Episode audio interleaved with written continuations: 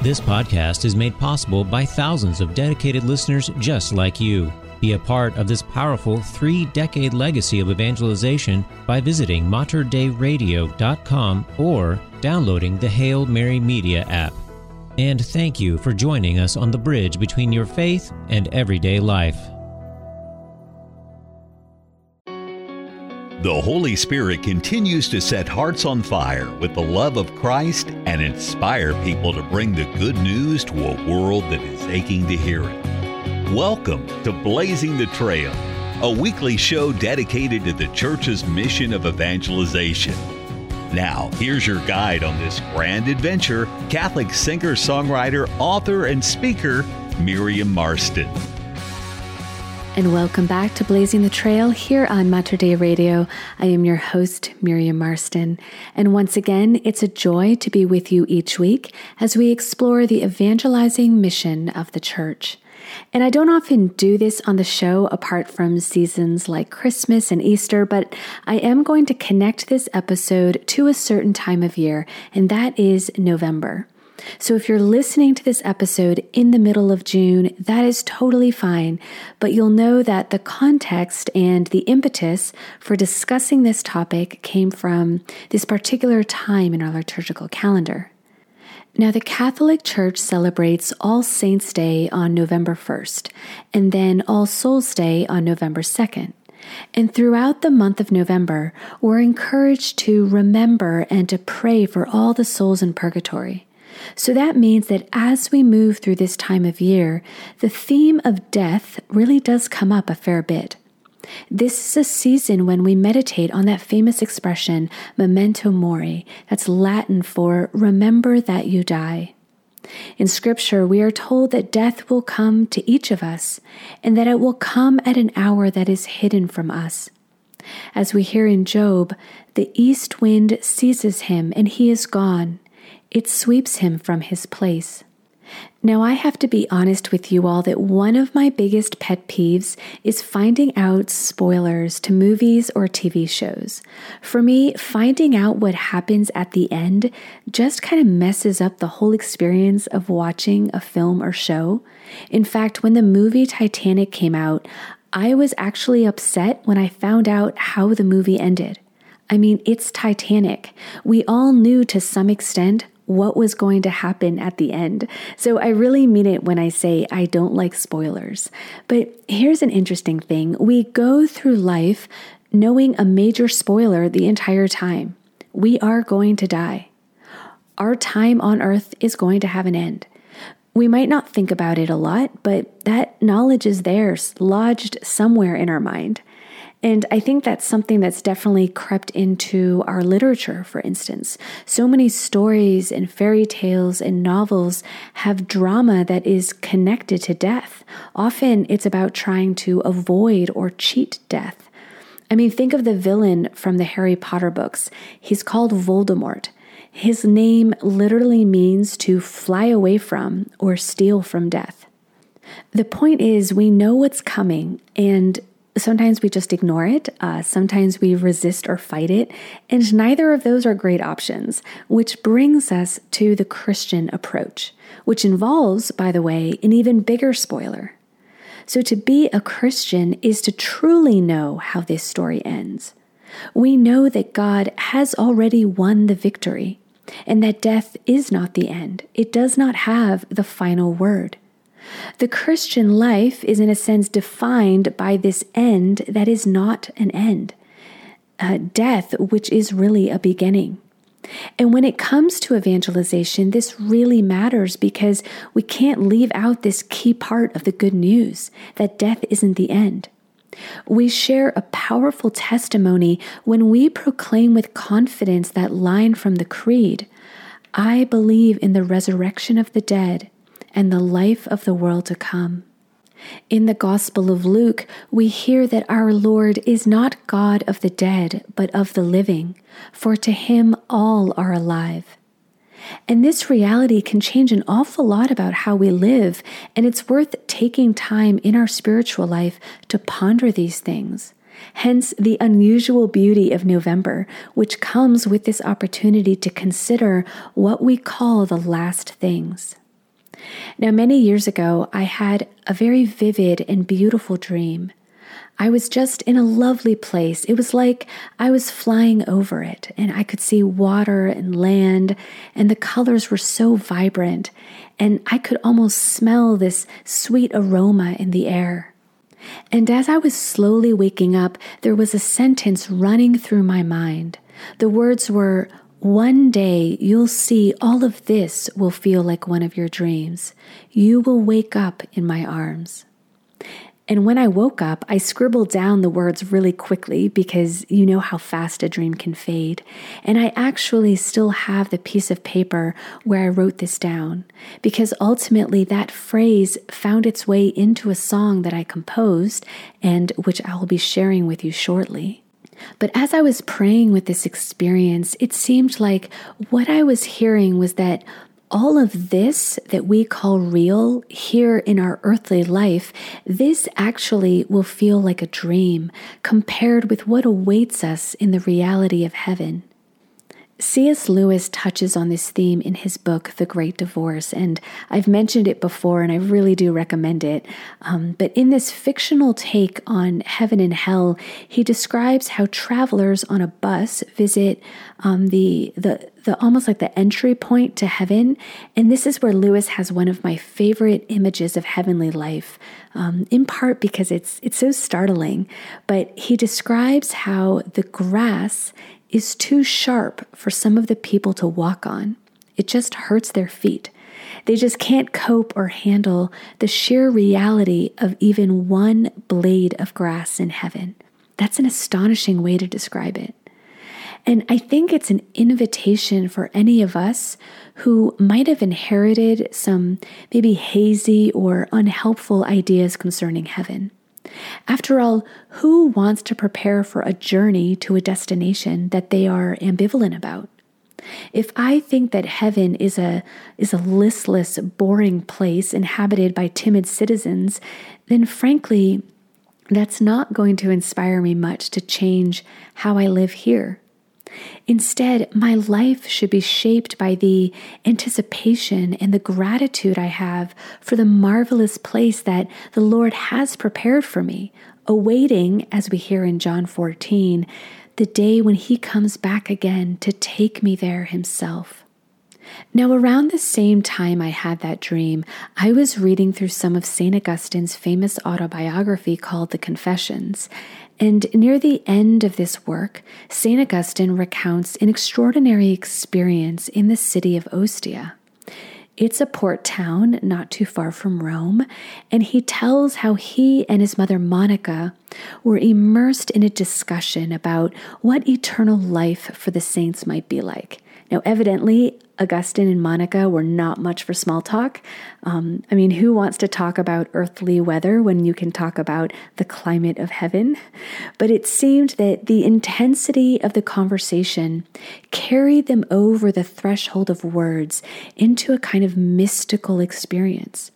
They were given a foretaste of the divine dwelling place by a moment of total concentration of the heart. That's what St. Augustine tells us. So it wasn't clever words or opinions that brought them to this point, it was simply prayer. Prayer that was grounded in, in faith, hope, and love. And even more amazingly, it was a prayer and a mystical vision shared between mother and son, a bond like none other. St. Augustine writes, and we entered into our minds and passed beyond them so as to reach that land of never failing plenty, where you feed Israel forever with the food of truth, where life is that wisdom through whom all things were made. The language here is one of plenitude and abundance. Can you imagine just how sweet the, the food of truth must taste? What a feast, fulfilling each of our senses. Now, of course, most of us will probably not receive such a spectacular vision, but that shouldn't deter us from striving to have that same total concentration of the heart. We can listen with an attentive and loving ear to the Word of God we can receive Holy Communion with sincere readiness and prayerful intention. You know, my favorite closing prayer during Mass in Advent includes this line For even now, as we walk amid passing things, you teach us by them to love the things of heaven and hold fast to what endures. Again, perhaps all that we call good here will look a bit shallow or blurry when examined through the eyes of heaven.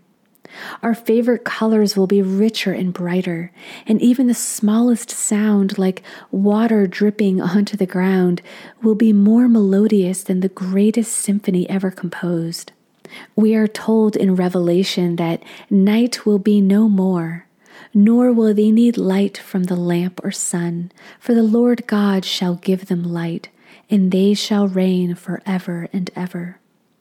St. Augustine and St. Monica received a glimpse of this wedding feast of the Lamb. And in a similar way, when we look upon the Eucharistic altar where heaven and earth meet, we too can catch sight of that place where morning never ends and the day is never done. So, again, if we aren't taking time to, to talk about these last things, then we're leaving out a chapter of the gospel and kind of short circuiting the whole Christian mission. Remember this passage from St. Paul's letter to the Corinthians Behold, I tell you a mystery. We shall not all fall asleep, but we will all be changed in an instant, in the blink of an eye, at the last trumpet. For the trumpet will sound, the dead will be raised incorruptible, and we shall be changed.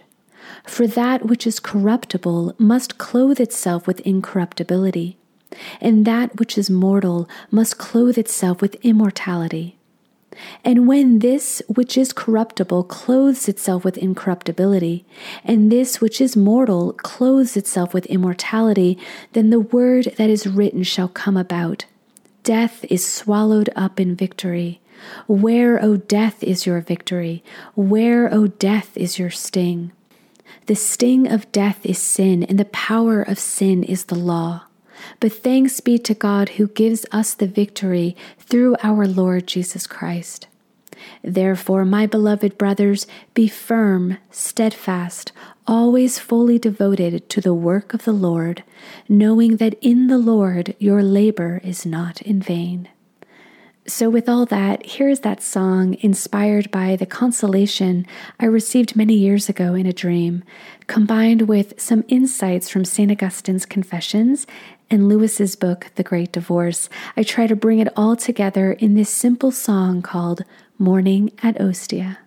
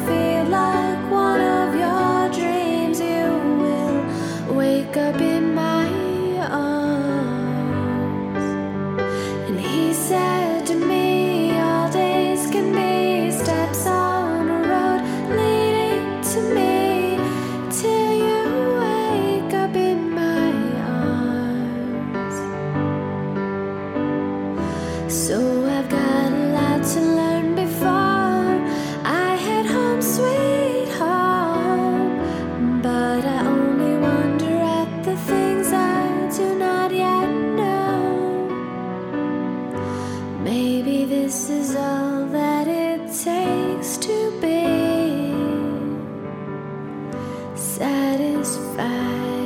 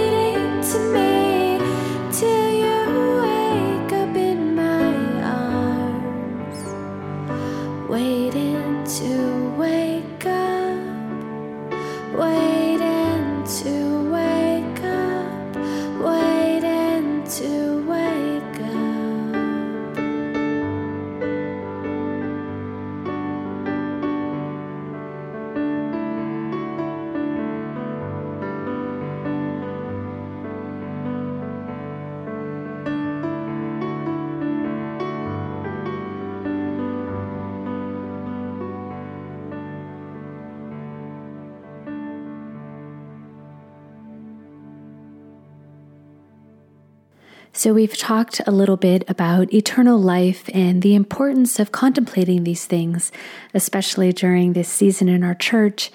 And we should be grateful that there have been so many who have blazed this trail of holiness before us.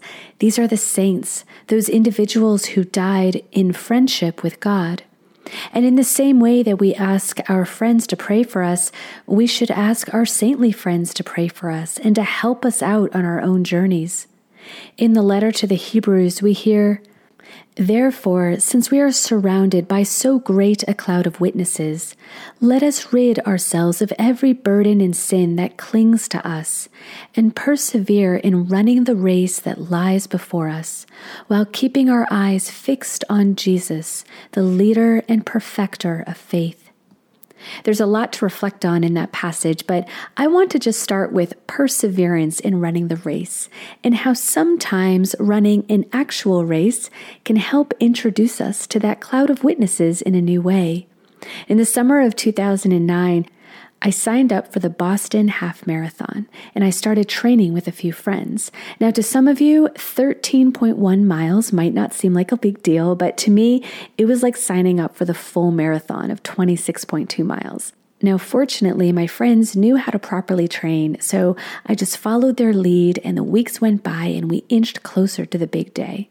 And there were even a few times when I actually managed to enjoy myself running along the Charles River, but honestly, I wasn't a natural runner, so it was also a source of discomfort and exhaustion. My friends would be really nice and attempt to make conversation while we trained, but I basically let them do the chatting while every particle of my mind and my body was focused just on putting one foot in front of the other and remembering to breathe. Now, the training was going okay until we hit our longest practice run 12 miles.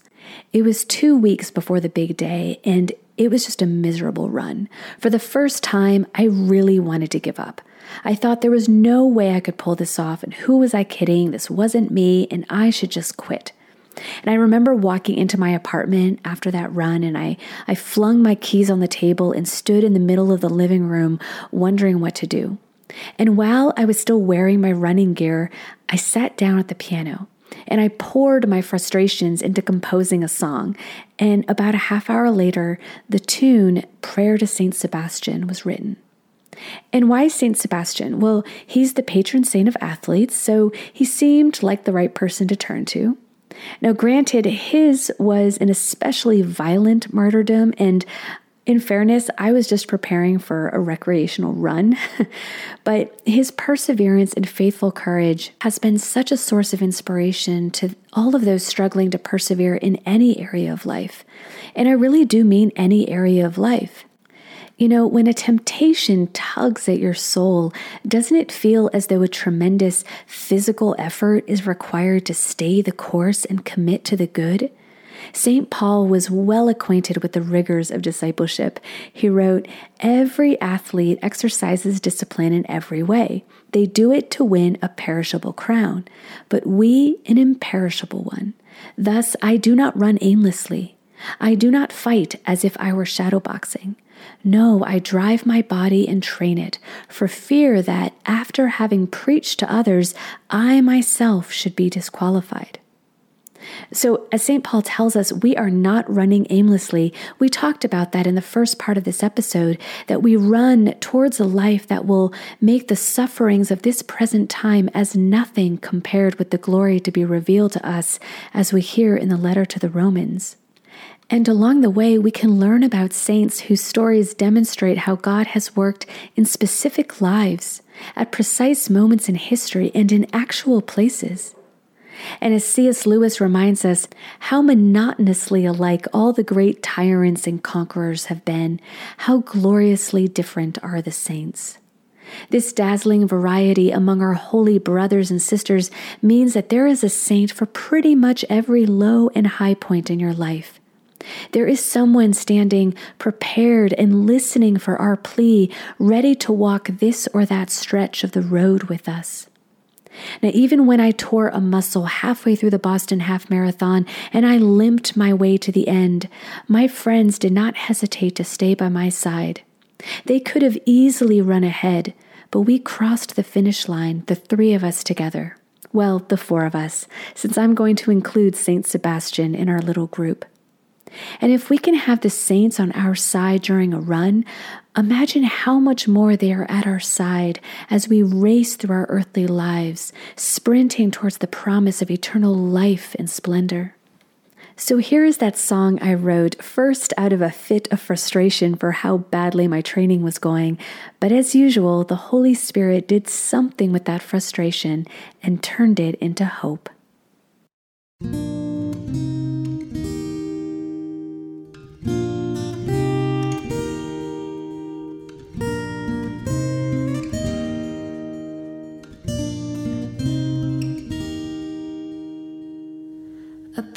Saint Sebastian is what my heart is singing in the moment when my knees are in danger of giving up. When it feels like I am breathing on just one lung, I believe that Saint Sebastian's there to help me carry on, to see it can be won. And I believe he's quite familiar with matters of determination. Cause he handled all these awful things and kept his faith and patience. He kept them in the face of certain determination. And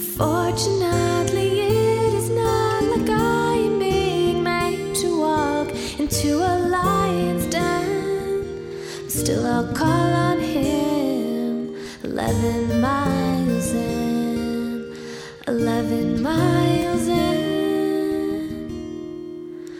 A prayer to Saint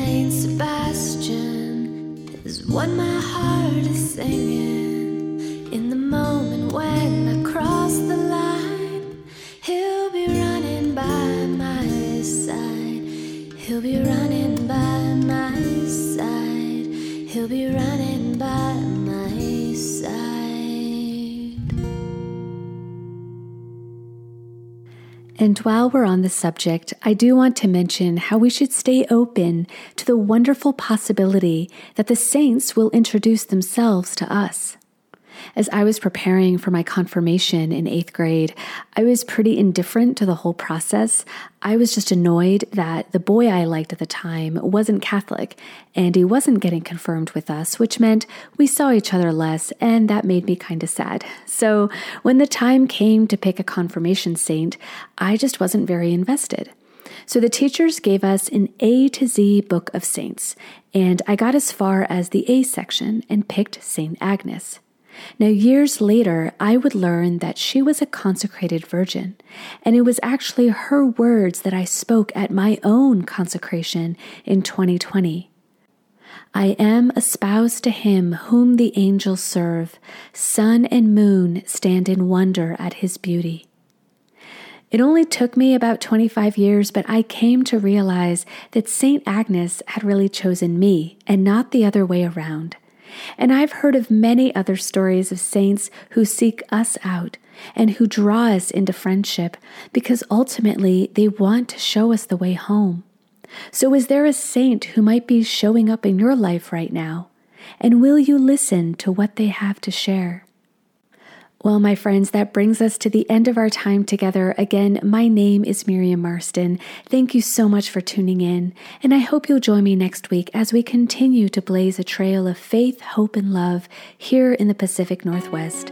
Until then, stay well and stay close to Christ. God bless you all.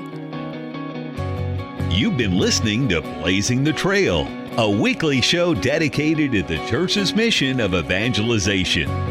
For more information on Miriam Marston and her work, plus an archive of our past shows, visit us online at materdeiradio.com or download the Hail Mary Media app. Blazing the Trail is produced at the studios of Mater Radio in Portland, Oregon.